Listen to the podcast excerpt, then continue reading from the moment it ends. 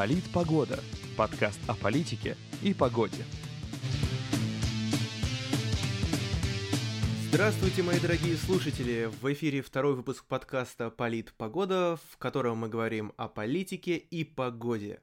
Я его ведущий Дмитрий Сидоров, и сегодня у нас много интересных новостей, много интересных фактов и историй международных отношений в том числе, поэтому пристегивайтесь и не переключайтесь, подписывайтесь на нас во Вконтакте, в Телеграме, слушайте нас на Яндекс Музыке, Apple подкастах, Spotify, и в Телеграме, кстати говоря, тоже дублируются наши подкасты, для тех, кому там удобнее слушать. Пишите везде ваши комментарии, ваше мнение о том, о чем мы сегодня будем говорить. И давайте уже быстрее начинать, потому что тем действительно очень много, и они безумно интересные. Все. Кстати говоря, у нас новый джингл, за который я благодарю своего друга Ярослава Попова. И сегодня же у нас эксклюзив. У нас сегодня включение из Донецка. И о том, как прошла эта неделя в Донецке, чуть позже расскажет мой друг, товарищ Арсений Шепеленко. Ну а мы начинаем. первой новостью для разгона у нас будет новость про Марию Овсянникову и ее бумажку на Первом канале. Для тех, кто не в курсе, а я думаю, что в курсе уже практически все, Мария Овсянникова — это женщина, которая выбежала с плакатом во время новостей на Первом канале, и сейчас активно строит из себя жертву режима. Для тех, кто не знает, э, у Марии Овсянниковой есть несовершеннолетние дети, а, поэтому она такая борзая и смелая. Как вы знаете, в России тяжело получить наказание в виде лишения свободы, если у тебя есть несовершеннолетние дети. Этим активно пользовалась, например, а, Любовь Соболь в свое время, да, а, будучи самой активной ярой из сторонников Навального. А вот сейчас тактику переняли другие личности. Что тут можно сказать? Во-первых, интересно, что с 24 февраля, получается, Маша кормилась на Первом канале во время военной спецоперации, ее это все не устраивало, и вот несколько там дней, да, там больше недели, да, даже, по-моему, там две недели, она терпела и вынашивала в себе план мести режиму.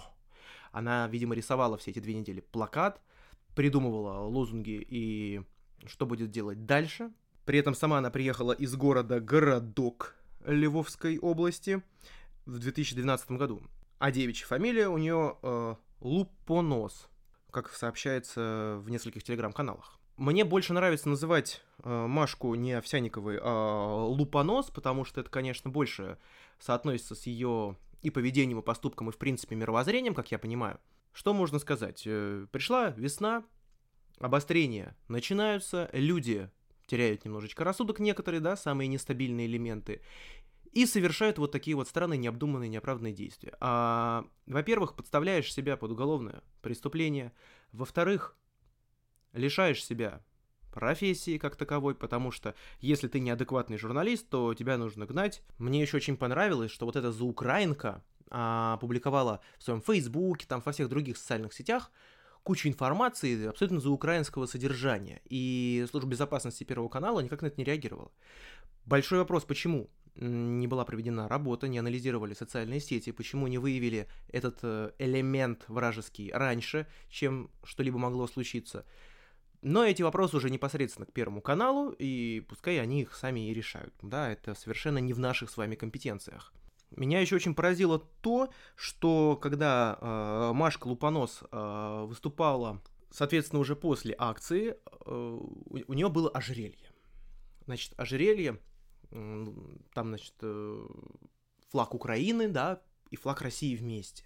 Вот только э, почему-то мало людей обратили внимание, что там флага России нет, да, там флаг Сербии и флаг Украины, потому что, потому что тот человек, который это ожерелье делал, видимо, тоже клинический имбецил, потому что представить себе, как это ожерелье будет висеть на шее, и примерно прикинуть правильную последовательность цветов э, русского флага можно. Но этого сделано не было. В итоге, для тех, кто не обратил внимания, я поясню. С одной стороны, получается, половина ожерелья это желто-блакитная, да, то есть э, синий и желтый. А с другой стороны, это э, красный, синий, белый. Очевидно, что Лупонос либо выступает за дружбу Украины и Сербии этим ожерельем, либо просто не знает очередность э, цветов флага России, как и автор этого ожерелья. Кстати говоря, может быть, это она и сама и автор этого ожерелья. Но давайте эту тему рассмотрим немножечко шире, чем ее обычно рассматривают. Во-первых, в наших СМИ действительно очень много людей, Давайте эту тему рассмотрим немножечко шире, чем она сейчас есть, потому что в наших СМИ действительно очень много людей, которые, ну, скажем так, либеральных, да, прозападных, э, даже за украинских взглядов. Например, я подписан на много людей из э, среды журналистики, и каково было мое удивление, когда все они, ну, практически все они, стали массово извиняться за Россию и говорить, что им стыдно. Это, ну, уже старая тема. Но, э, я, честно говоря, был удивлен такому повороту событий. Причем люди эти, которые извиняются, они работают на государственных СМИ, на государственные деньги, и, по идее, должны работать в интересах России. Вместо этого они вот пропагандируют западные ценности у нас с вами здесь. То есть пробрались они э, в самое нутро российской медийной системы, и, и это, конечно, заслуживает отдельного разбирательства и дальнейшей плодотворной работы по отбору кадров, которые действительно могут работать на государство.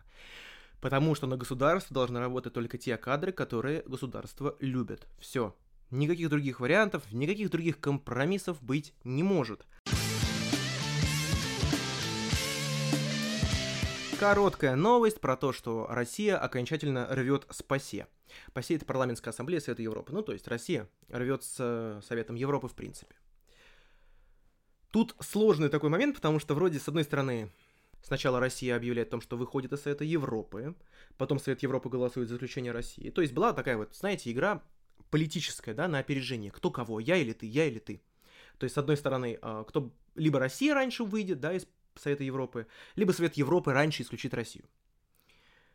Честно говоря, вот про Совет Европы даже ничего комментировать и говорить не хочется, потому что организация бесполезная просто на 100%. Ну, то есть, я не знаю, вот если я там часто говорю, что ООН, по большому счету, бесполезная, да, там в ООН все решают пять стран. Эти страны всем прекрасно известны. Россия, кстати говоря, среди них, потому что она постоянный член Совета Безопасности. То вот зачем нужен Совет Европы, для меня это абсолютная загадка. Вот вместе с этим вот э, судом, Европейский суд по правам человека и так далее, и вот все вот это вот зачем это нужно, совершенно непонятно. И не поймите неправильно, за права человека нужно бороться, ну, их нужно отстаивать, нужно работать над совершенствованием механизма по защите прав человека. Это, безусловно, я согласен с этим на 100%. Но это нужно делать не теми механизмами, которые предлагает Совет Европы. Потому что Совет Европы работает как? Вот вас задержали на митинге, вас осудили, вам выписали там штраф в 10 тысяч рублей. Вы пошли там, ну или в 15-20, неважно. Вы пошли, значит, его оплатили. После этого вы подаете иск в Европейский суд по правам человека, который этот иск будет носить для тех, кто не знает, я объясню, а, гордое название, там, ваша фамилия против России. То есть будет пристав, приставка к вашей фамилии против России, да, там, ну, не, там, любую фамилию, да, а, возьмите Иванов против России. Вот так будет называться ваш иск для тех, кто не в курсе.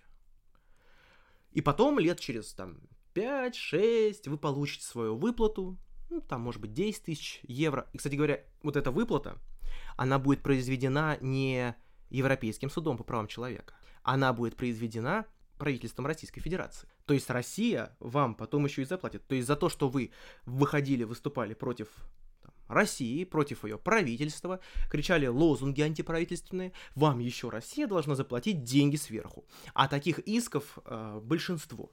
И в частности, например, там Алексей Анатольевич Навальный, да, жил таким образом, а ряд других оппозиционных деятелей, типа Яшина и прочих Соболей, они вот именно вот так вот жили до поры до времени.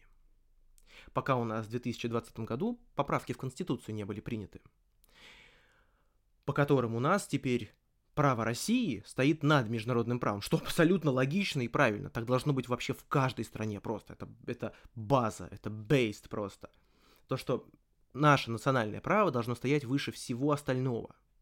Что касается политических шагов Совета Европы, тут все еще интереснее. Вот ради интереса, вот я дам вам три секунды, чтобы вы назвали хоть один конфликт в Европе, который Совет Европы разрешил. А я напомню, да, Совет Европы придумал Черчилль еще в 40-е годы. То есть, в принципе, организация это старенькая, ну, не молодая. И вот хоть один конфликт в Европе вы назовите, который реально Совет Европы решил. Вы скажете, а, Молдавия и Приднестровье.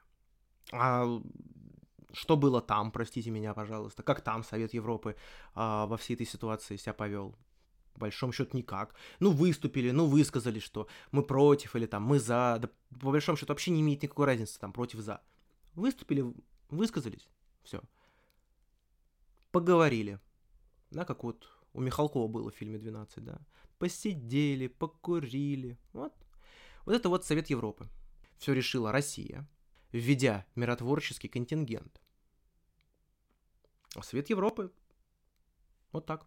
Поэтому очень хорошо, что мы уходим, очень хорошо, что наши деньги не будут отправляться там во взносы Совета Европы, что наши парламентарии не будут тратить время на парламентскую ассамблею и на прочую ерунду, продолжат развивать ЕАЭС, продолжат развивать ОДКБ, будут находить новые силы для функционирования и взаимодействия в рамках ШОС.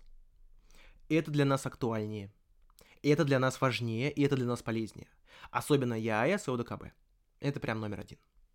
Без этих организаций никуда. Нужно сесть, обсуждать, решать, совершенствовать. Времени мало, времени на раскачку нет, можно даже так сказать. Но действовать нужно. Парламентариям удачи. Не переживайте из-за Совета Европы. Совет Европы — это фантик, пустышка и вообще ненужная бессмысленная организация. Жалко, что мы раньше из нее не вышли, от нее не избавились. Идем дальше. Эльвира Набиулина, глава Центрального банка, еще на 5 лет. Я не экономист, сразу скажу. Поэтому я даю анализ исключительно со стороны международника и гражданина, разумеется. Поэтому что я могу сказать про Эльвиру Набиулину? Мне она кажется очень двойственной личностью, у которой, с одной стороны, есть хорошие навыки, да, возможно, даже хорошие таланты решать проблемы в рамках кризисных ситуаций, да, ну, вспомним даже 2014 э, год, когда ставку повысили на 17,5%, то есть на самом деле рубль мог рухнуть еще сильнее, но он не рухнул, и по итогу экономика все-таки стала восстанавливаться. Если бы не ковид, то все было бы еще лучше. Даже инфляция, там, в доковидные времена, инфляция дошла там до реальных 4%. Потом она стала расти, конечно, к сожалению. И вот как раз складывается такое впечатление, что... И складывается такое впечатление, что Эльвира Сахибзадовна, она классный специалист кризисного формата, да, то есть классный кризисный менеджер. А вот в долгосрочную перспективу, вот тут реально возникают вопросы. Почему даже когда у нас был бум кредитов, да, потребительских, они все равно выдавались там 15%, возникают интересные вопросы, почему все позитивные изменения, ну, например, там в банковской сфере, да, допустим, они происходят со стороны правительства Мишустина, а не со стороны Центрального банка. Но, возможно, сейчас действительно, чтобы успокоить рынок, чтобы как-то его стабилизировать, да, нужно не менять Эльвир на переправе, да, так сказать, а действительно пока продолжить тот курс, который сейчас есть, пока мы не выйдем из э, пика кризиса. А потом, возможно, уже будут какие-то изменения, и ничего страшного не случилось для тех, кто не особо любит Эльвиру Набиулину, как, в принципе, и я, потому что я, честно говоря, не особо ее фанат, но интересно будет посмотреть. Кстати, если вы хотите, чтобы я пригласил одного своего товарища-экономиста к нам в подкаст, чтобы мы с ним обсудили вместе Набиулину и Центральный банк и его политику за последнее время, и в частности сейчас – то пишите, пожалуйста, в комментариях в соцсетях в наших, и мы непременно это организуем и подискутируем. Теперь, пожалуй, главная новость прошедшей недели. Мединский заявил, что Украина предлагает шведский вариант демилитаризации себя. Мединский возглавляет э, переговорную делегацию России, если что, э, и там, я немножечко расширю заголовок э, телеканала «Звезда», там не только шведский вариант, но и австрийский вариант рассматривает. Давайте теперь немножечко углубимся в историю. Поверьте, будет очень-очень-очень интересно и неожиданно. Если с Австрией у нас все более или менее понятно, да, там после войны Австрию разделили на четыре зоны оккупации, СССР, США, Франция, Великобритания. Там же действовала межсоюзническая комиссия по денацификации, И уже по итогам деятельности союзников, да, в 1955 году Австрия подписывает австрийский государственный договор, по которому Австрия это нейтральная страна, да, то есть по большому счету э, союзники, бывшие когда-то союзники, да, то есть СССР и США, договорились не использовать Австрию в своих геополитических интересах. Но вот со Швецией все гораздо-гораздо сложнее и гораздо-гораздо интереснее.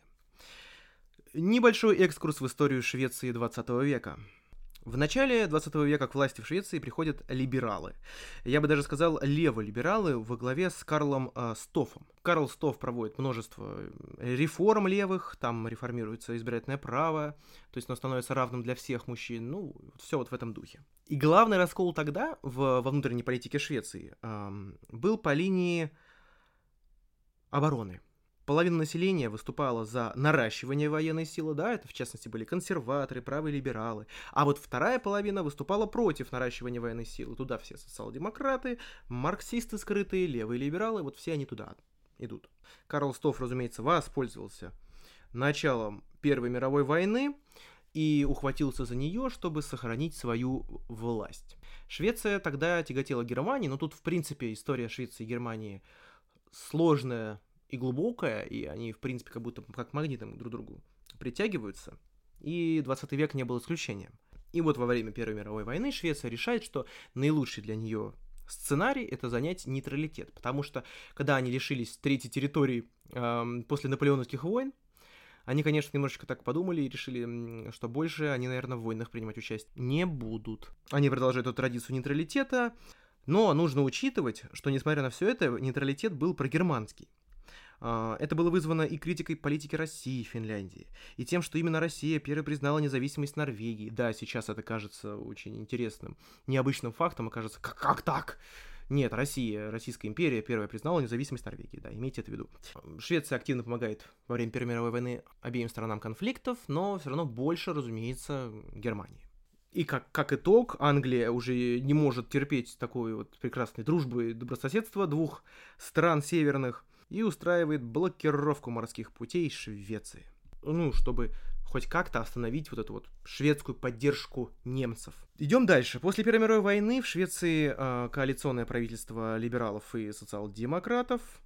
Они же профукивают Аландские острова полностью, отдают их практически сами Финляндии. Тогда же начинается экономический кризис 30-х годов, там, дефляция, безработица, вот это вот все. Вот такая вот все-таки леволиберальная коалиция не выдерживает э, всех проблем и невзгод, и это приводит к власти коалицию социал-демократов вместе с аграрными леволибералами Крестьянский союз. Бендефебендет на шведском, сейчас это партия центра, то есть все партии, о которых сейчас идет речь, они существуют до сих пор.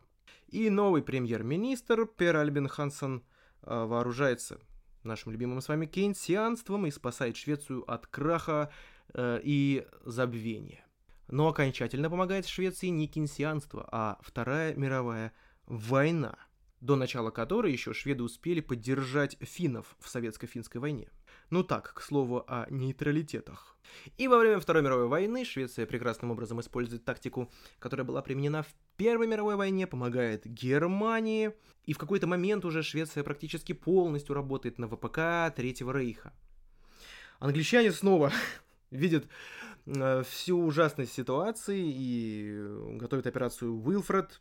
Ну и, как всегда, да, по законам любого военного времени, в 1944 году, когда социал-демократы во главе Швеции видят, что СССР и союзники выигрывают войну, они тихо, мирно, спокойно подготавливают план восстановления Швеции после войны, и на таких интересных порах приходят к власти. И вот социал-демократы, которые тогда пришли к власти, это те же самые социал-демократы, что сидят во власти и сейчас.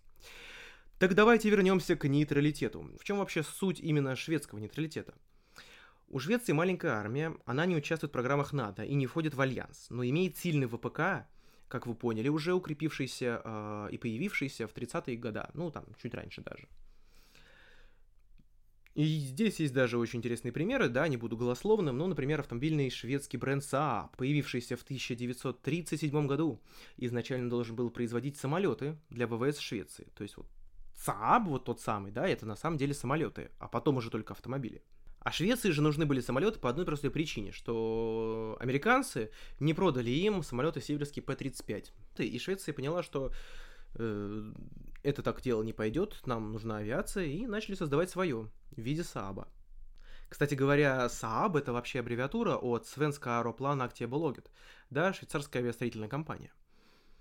Еще интереснее все происходит с брендом Volvo. Volvo это еще и в принципе более известный бренд для массового слушателя. Так вот, Volvo это вообще изначально бренд э, подшипников, который выпускала компания э, SKF.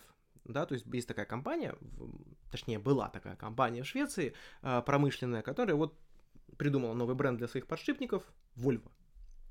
И Volvo, кстати, это от латинского Volvere, да, в переводе «я качусь». И, соответственно, все мощности SQF использовались для Третьего Рейха.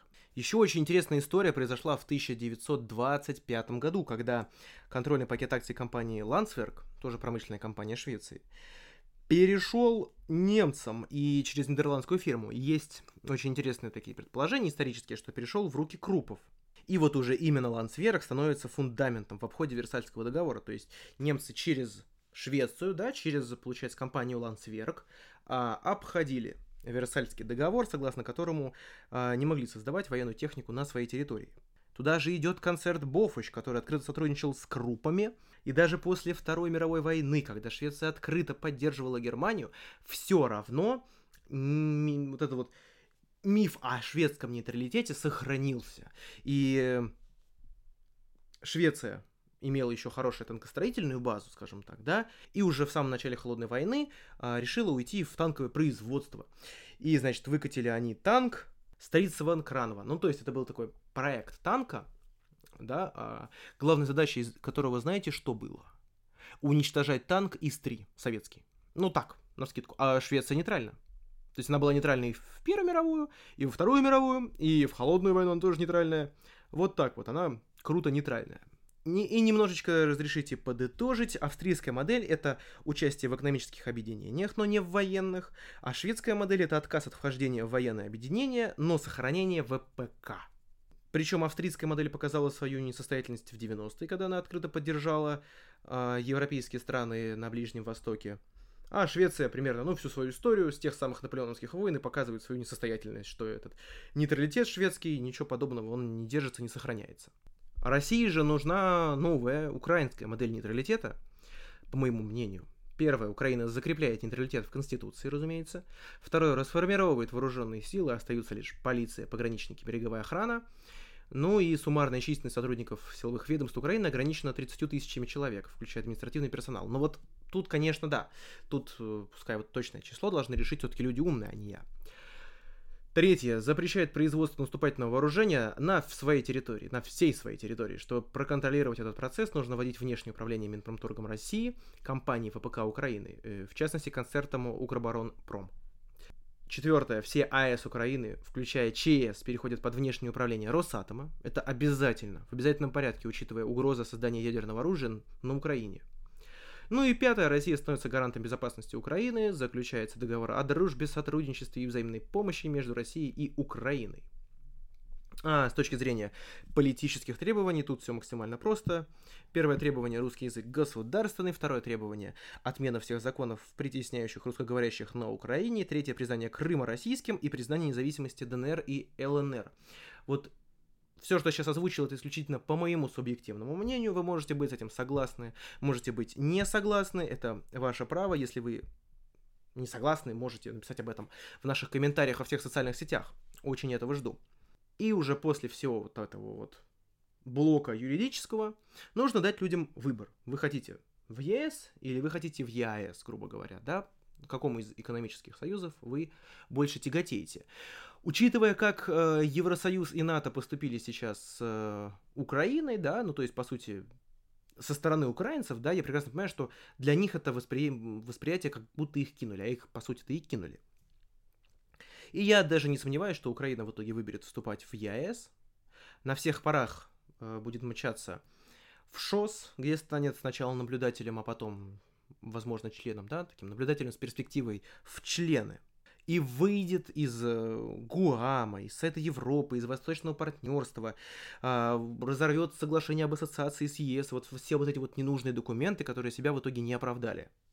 И, разумеется, как бы никто не будет требовать от Украины вступать в УДКБ. А Украина не вступит ни в УДКБ, ни в НАТО. Все. Вот это вот оптимальная картина, так сказать, вот лично мое видение всей ситуации. То есть, укра... то есть украинская модель – это отсутствие вооруженных сил и производства наступательного вооружения при контроле третьей страны. Ну, в нашем случае, разумеется, России. Если вы спросите, как так? ВПК под контролем другой страны? А что же сделать с электростанциями атомными? Как же так можно? В продолжение темы Швеции я вам расскажу интересную историю. А вы знаете вообще, чем нейтральная Швеция занималась во время Холодной войны? Она разрабатывала и создавала ядерное оружие – и вы не ослышались. Это абсолютно это факт, это исторический факт. Что Швеция разрабатывала ядерное оружие в 50-е и 60-е годы, ну, до подписания Дняу, соответственно, договора о нераспространении ядерного оружия. Такая вот нейтральная веселая Швеция со своим ядерным оружием. Причем э, направлено оно должно было быть, это оружие, против Прибалтики. Ну так, на секундочку против Прибалтики. Разумеется, шведы говорят, что его бы использовали только в случае нападения Советского Союза. Ага. Сейчас. Вот к чему приводит отсутствие контроля за ВПК. И то, что вы уже слышали про танк, да, который строился специально против советских танков. Он не строился не против американских, он строился против советских. Ну, тоже, видим, для защиты. У нас же самая удачная защита от танка это второй танк. Да, там не артиллерия, да, не ракетные комплексы. Это второй танк. Поэтому не надо идти сейчас по шведскому пути.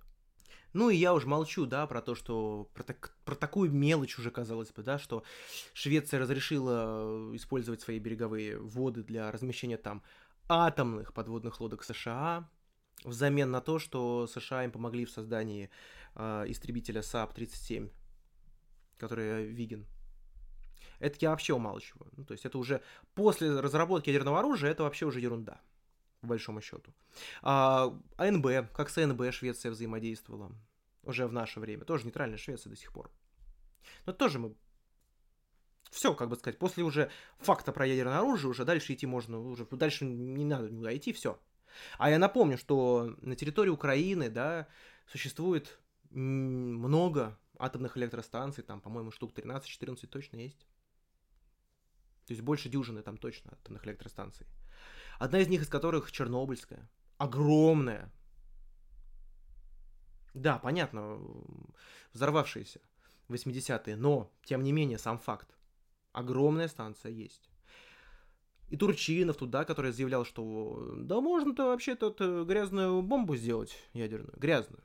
Ну, то есть действовать методами террористов. Ну, потому что современная власть украинская это и есть террористы, самые настоящие. И Украина может очень быстро разработать э, и ядерное оружие, и э, средства доставки. Их может быть даже несколько, этих средств доставки. Нельзя допускать того, что ВПК Украины сохранится в изначальном виде, и управлять ВПК Украины будут только, будет только Украина. Это может очень опасно обернуться против России, а равно и против всего мира, потому что неизвестно, против кого именно оружие может быть применено. Ну так, на секундочку. Вооруженные силы России применили ракеты «Кинжал» в ходе спецоперации на Украине. Что такое вообще э, гиперзвуковое оружие? Это оружие, развивающее скорость больше 6000 км в час. Для понимания, ограничение в городе у нас скоростное это 60 км в час. Ну вот и считайте. При всем при этом это оружие может менять траекторию полета, соответственно, ну, то есть, а такая скорость, как бы она изначально обходит все системы ПВО, ПРО вообще спокойно, как, как кинжал просто фью, прорезает. Потому что человек нормально на это не среагирует, да, не успеет. Техника я вообще молчу. У нас сейчас нет систем ПВО там, ПРО, которые могли бы хоть что-то противопоставить гиперзвуковому оружию. И Россия сейчас лидер в этом направлении. Мы официально выиграли гонку гиперзвукового оружия, потому что мы первые применили оружие а, по его прямому назначению, гиперзвуковое оружие, по его прямому назначению. У американцы до сих пор не могут нормальные испытания провести. У них там то все откладывается, то переносится, то у них там неудачные испытания, все в кашу, ничего не понятно, и не раньше 23 -го года что-то там у них будет появляться в армии. У нас уже все это стоит. Причем там с 17, 18, 19 годов все это стоит у нас на вооружении, и вот впервые было применено. А сейчас я вставлю небольшой фрагмент выступления Владимира Владимировича Путина, верховного главнокомандующего. И в 2020 году он еще вот что сказал о причинах, по которым нам стало жизненно важно опередить США в гиперзвуковом оружии, в разработке гиперзвукового оружия. Внимание. Выход Соединенных Штатов Америки из договора по противоракетной обороне в 2002 году вынудил Россию приступить к разработке гиперзвукового оружия. Мы должны были создать это оружие в ответ на развертывание США системы стратегической ПРО, которая в перспективе была бы способна фактически нейтрализовать, обнулить весь наш ядерный потенциал. Поэтому тем, кто считал э, лазерный комплекс «Пересвет», авиационную ракету «Кинжал», морской подводный роботизированный комплекс с ядерным двигателем «Посейдон», крылатые ракеты неограниченной дальности «Буревестник», гиперзвуковую ракету морского базирования «Циркон», систему «Авангард», кто считал это все мультиками, 3D-графикой, фантазией, тем вооруженные силы Российской Федерации передают большой и пламенный привет. Часть из списка, который я озвучил, уже стоит на вооружении – а часть засекречена. То есть, может, стоит, может, не стоит. Поэтому слава русскому оружию. Сии грозные бури обратятся к славе России. Вот что нужно знать и помнить. А сейчас у нас эксклюзив. Мой друг и товарищ Арсений Шепеленко сейчас находится с гуманитарной миссией в Донецке, да, в ДНР. И он специально для нашего подкаста расскажет, как прошла эта неделя в Донецке и какая там сейчас погода. Неделя началась, э, собственно, с пролета точки У. Вот неделя закончилась тем, что две точки У, также летевшие в сторону Донецка, сбила доблестное российское ПВО. Вот, а в остальном, э, что мы работаем, собираем грузы, комплектуем грузы, помогаем артиллеристам, а, помогаем беженцам, ездили, развозили еду в Волноваху.